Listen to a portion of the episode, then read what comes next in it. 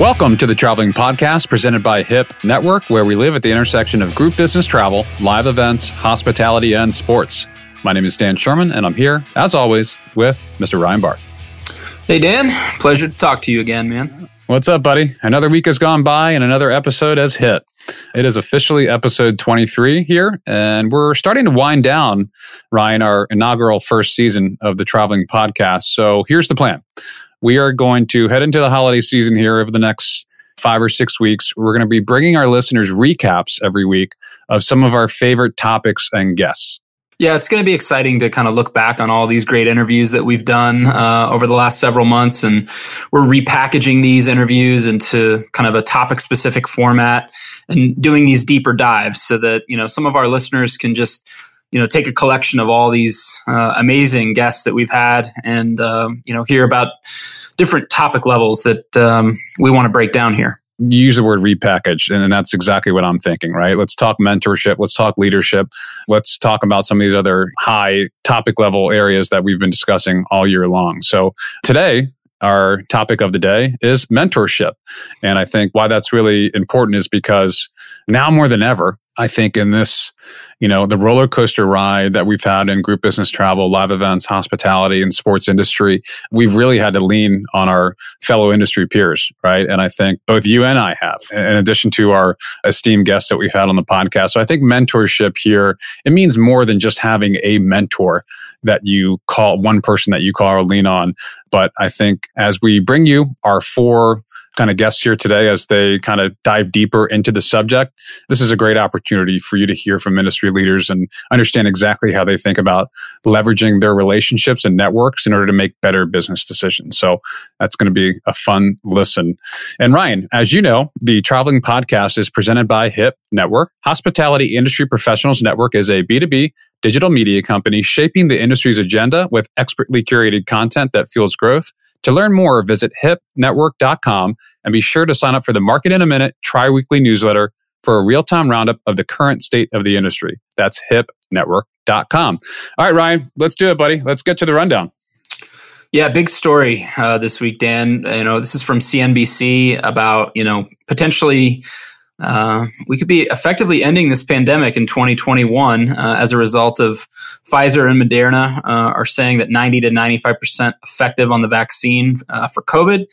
Obviously, this is huge news for our industry. Um, we have five U.S. agencies that have started telling employees they could get COVID vaccine shots in as little as eight weeks. And this is a part of the rebound that we've been talking about from the beginning. You know, if we are able to get a vaccine in people's hands, live events can return and our industry can really start to roar back. Absolutely. And I think it was such great news.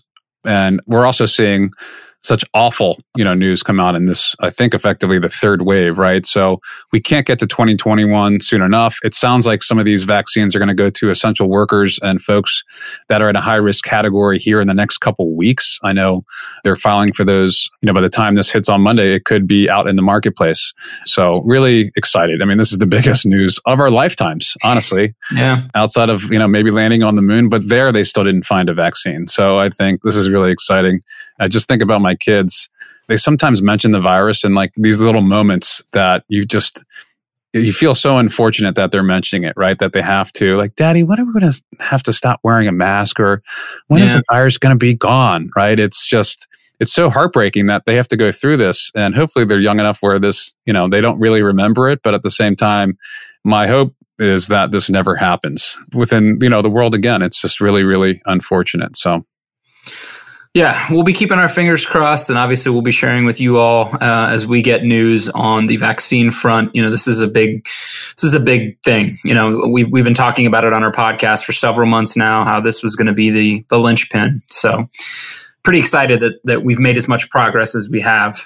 Um, moving on, we've got some surveys to talk about here, Dan, from Business Travel News. Um, this is a Global Business Travel Association um, surveyed 822 professionals, 40% of them being travel managers. Um, half of travel buyers indicated their organization's employees are very or somewhat willing to travel with the news of the COVID 19 vaccine we just mentioned. 42% of non European travel buyers indicated their organization to reach half of 2019 domestic business travel level within six months, and another 36, uh, I'm sorry, 39% expect to reach that level within the next year. And then from Hospitality Net, uh, an AHLA survey indicated that 71% of hotels won't survive another six months without some government COVID relief, which we know we've all been waiting patiently for. Mm-hmm. 82% of hotel owners say they've been unable to obtain additional debt relief, such as forbearance from their lenders beyond the end of this year. So, this is a critical time that we're heading into. Um, 98% of hoteliers would apply for and utilize a second draw of the Paycheck Protection Program loan you know, this is again, Dan. We've talked about this before. Um, you know, hotel um, industry is really hurting, and you know, we're starting to see the restaurant industry. Uh, numerous um, restaurants across the country closing at a pretty rapid rate, and we don't want to. We don't want this to happen to, you know, some of the hotels that we know and love. You know, we've talked about quite a few of them on this podcast uh, throughout the entire pandemic, and seeing these stats, of course, you know, uh, combating it with the vaccine is good news, and hopefully some government relief now that the election is over with. Yeah, you know, kind of threading the needle is what comes to mind here. You know, you talked about when business travel is going to might come back, right? Mm-hmm. And then we talked about hotels not being able to survive and the timing and having to thread that needle, this moment in time that might come down to a couple weeks or a month that really gives both the buyers and sellers of these, you know, specific products and services the time to come together at the right time. It's it's really worrisome, honestly. I mean, there's good news here, but I think on the hotel front, that's that's scary. I think it's the 10% increase from from September about hotel owners that said they're still in danger of foreclosure. That's real, right? I mean, some of these yeah. big box hotels will survive, but it's it's the boutiques that I think is really going to be the issue. So anxious to see how we navigate this, you know, with the transition here of whatever ha- is happening with this presidency and and and uh, the new Congress. It's uh, there's there's a lot of work to be done here. Yeah, we'll keep our fingers crossed for yes, some, we will relief, and just with the vaccine, hopefully we'll see some government um, intervention so that uh, you know our, a lot of our friends can get back to work and uh, these hotels can get you know rocking and rolling again. Uh, finally, Dan, on the sports side, as we always like to touch on on our podcasts, this comes from CBS Sports. Uh, the NCAA planning to move potentially their entire 68 team basketball tournament to one city in 2021. As you may or may not know, uh, Indianapolis is the city that they're looking at as a result of us hosting the uh, men's Final Four uh, early next year. So, you know, this is huge uh, for a lot of reasons, especially, you know, obviously, again, close to my heart. But, um, you know, Indianapolis is a city that can really package this the right way. We can, you know, we have the facilities. Um, I live pretty close to uh, Hinkle Fieldhouse here. That could be one of the sites, one arguably one of the better basketball arenas in the country with uh, the history there. Um, you know, you've got uh, Lucas Oil Stadium where the Colts play, which has been used as a site for the Final Four and, and will be in April, assuming all uh, all systems are a go and then where the Pacers play, um, you know, Conseco Fieldhouse. So you've got, and then you've got some of the best high school basketball gyms in the country as well. Um, so there, there's the the infrastructure is there, uh, which is awesome, and you know, just similar to what we talked about a, a few months ago with the bubble working for the NBA. This is the exact same concept, right? You're keeping people in the same city over um, you know three or four weeks, trying to keep everybody contained and, you know, I'm hopeful that our city will be able to pull something like this off.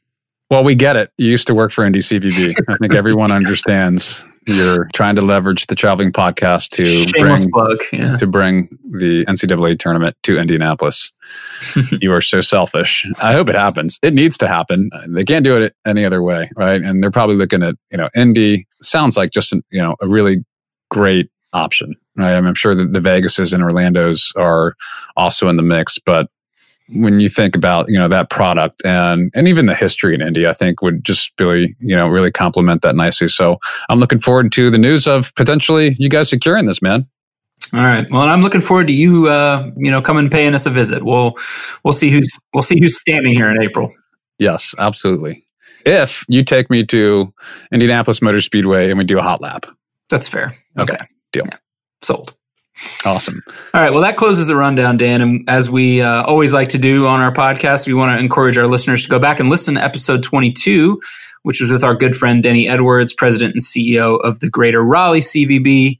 Uh, he was our third CEO from a destination marketing organization that we've had on, and just a really great interview. If you if you haven't been to Raleigh, don't know much about Raleigh, or are just interested in what destinations are doing uh, in this awkward time um, that we're all in and trying to market uh, our, our, respective cities, uh, I thought that was a phenomenal interview, Dan. Danny's such a great guy, and he's you know a veteran in the business. I just loved how proactive they were being with respect to investment into kind of content capture. And I think they're they're positioned well on the sports travel side too, even investing heavily in esports. So, you know, I would highly encourage our folks to go back and listen to episode 22. But Ryan, let's go ahead and get into our main topic of this season one recap. And today the topic is mentorship, as we mentioned. And I think, like we talked about, is mentorship right now is one of the most critical you know the largest you know function for leaders in our business, right? People that need to make educated business decisions. Obviously, you're you're leveraging data to do that right now, but you're also calling your industry peers, right? You're leaning on your fellow coworkers, subject matter experts, friends, colleagues, and mentors. And I think what we want to bring to you today is some snapshots of what some of our guests kind of highlighted in how they're thinking about mentorship. So first, we're going to get to Mr. Mike Dominguez, who is president and CEO of Alhi.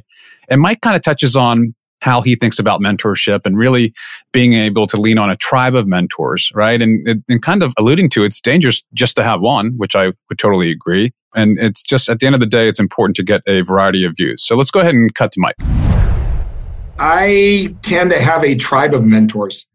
It's not a mentor. And, and I think it's interesting because um, I think it's interesting, and this is probably the wrong word, a little dangerous to have a mentor you're seeking advice from because the the more you advance in your career, the more complex the roles get. And unless your mentor is with you and in the in the trenches every day, their advice is only so valuable. They, they can help you with perspective and maybe context, but I think it's important to get a variety of views and a variety of input. And and I candidly I like contrarian views uh, because that really helps you think through a good decision. We tend to pick mentors that think like us. So I caution people to make sure you also have mentors that are going to tell you you're full of it. All right, Ryan, love Mike's perspective. So, next up here, we have Elliot Ferguson. Elliot is the president and CEO of Destination DC. And like other industry leaders in the uh, meeting and travel and hospitality marketplace, he has a long list of mentors. And really, how Elliot thinks about it is he likes to call on those mentors and peers based on a specific opportunity and challenge, which is, I really kind of share that with Elliot as well. So let's go ahead and get Elliot's perspective on mentorship. I have a, a long list of people that I will call for different things. And, you know, I tell people all the time, you don't have to have just one um, mentor, if you will. You should um, de- define what's needed. And you, in my professional life, it depends on what the what the specific uh, thing is I'm dealing with. Uh, it could be anywhere, anyone from a uh, fellow DMO, uh, CEO, or, or, one of my favorite go-tos is Chris Thompson with Brand USA. Uh, and then, of course, you definitely got to segment and have someone in your personal life to, to help make sure that you're you're doing all the right things because you, you can't do one well without the other. All right, Ryan. Always love Elliot's perspective here. Really value his insight, and I wish we had more time to, to share outside of just membership, but we will here in the next couple weeks. All right, Ryan. So next up, we have Allison Park, president and founder at Brenne Whiskey and partner at Samson and Surrey. Allison has a really unique perspective, I think, and I love it because she has that entrepreneurial mindset.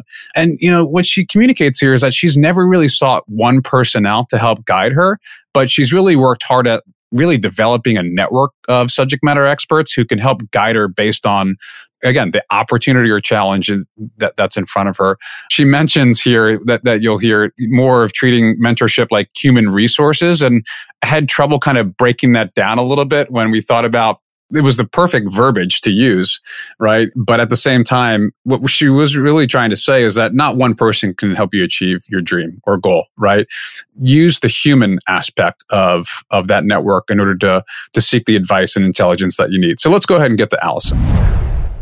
I was always a little thrown off by this idea of mentorship, and then I realized I'm not someone who has ever sought for one person to help guide me, right? Instead, what I've done is collect an amazing amount of contacts in a variety of subjects because I've also realized that I am someone who is driven by making my own road. So there really isn't going to be someone, one person who can kind of point me in the, you know, point my internal compass, right? So I want to pave my own path. So instead, I know if there is something that I'm seeking advice from, I have a wealth of network of people that I know in my heart will always take my calls, right? So if I'm looking to, you know, understand what the temperature if if my bottle sat in a sales distributor's car and you know got hot over xyz period and the cork was in the bottle and there wasn't a capsule what would happen to that cork right there's someone i would call for that if there is holy shit the bottom just dropped out of our business right? How do we look how, how do we how do we apply for these ppe loans right? Or how do we restructure our capital or something like that? That's going to be a very different person that i'm going to call right? And if i'm it's if, an, if it's an innovation question or i want to i'm considering taking my distillate that's done in this kind of still and putting it in this kind of barrel for this kind of time that's a very different person that i would call. So for me mentorship is more um, in like a in like the best sense human resources. And i know and i hope that people use me in this way too. Like figure out what i can specifically help you with that you can't figure out in google or by reading books. And then i will help you over that particular bridge. But i, I don't think i or one other person can help you get through your whole dream. All right ryan last up here is bill lynch president at Specialty Food Association. And Bill, like many, you know, industry leaders at, you know, within on the association level, he seeks multiple perspectives here, which is the right way to go about that. He mentions two guys which we know really, really well. One, Chris uh, Nemchek, who was a great executive at Specialty Food Association for many, many years, still uh, within the industry. And Chris really taught him about the importance of relationships and maintaining those. And then Joe Popolo, former CEO of Freeman, a mentor of mine as well. Really, really amazing guy. And he leans on Joe or looks upon Joe for his thoughtfulness and generosity and being able to proactively check in. And for, you know, when Joe was a busy executive worrying about his global company and being able to navigate that. So let's go ahead and get to Bill Lynch.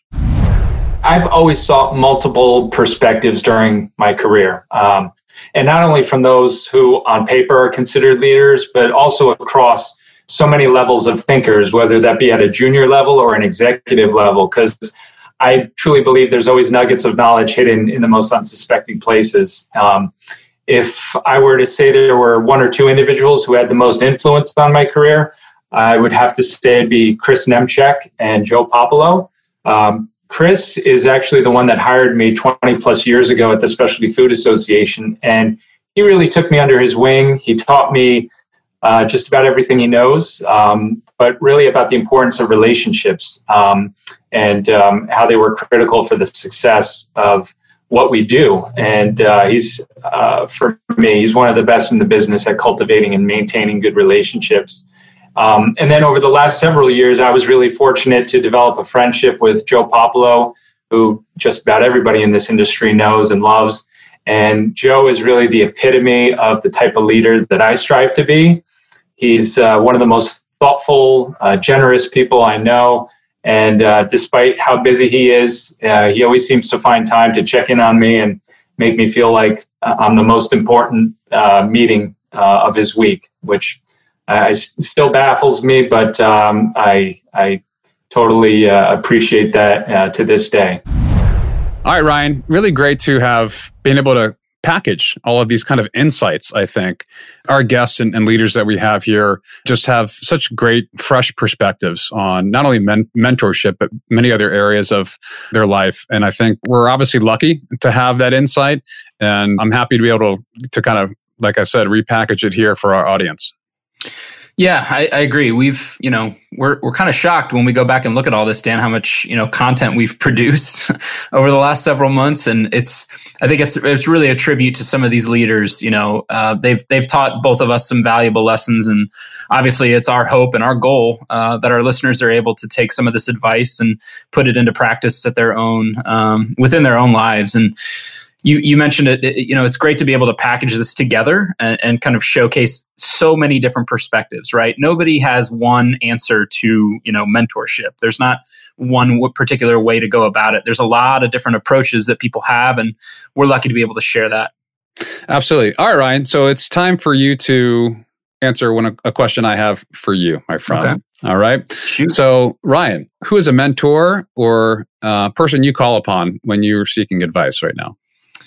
Yeah, I would say uh, probably Kim Allison. Uh, she was the first person to ever give me a job in our industry. Um, a full-time job that is not an internship um, and and i kind of uh, I, I, give this a, a, good analogy from the sports world which we like to do on this podcast from time to time um, you think of a team that might have taken a chance on you and drafted you um, you know maybe you, weren't sure if you were going to get drafted uh, but then somebody was like that you know that guy's got it um, I, i'm gonna I'm going to put my trust in them and hopefully they'll deliver and do a great job. And that was Kim for me. Uh, she stuck her neck out and said, Yeah, we want Ryan, have him move to Washington, D.C. and become a part of our team and sell Indianapolis. And I was very, very lucky to be given that opportunity.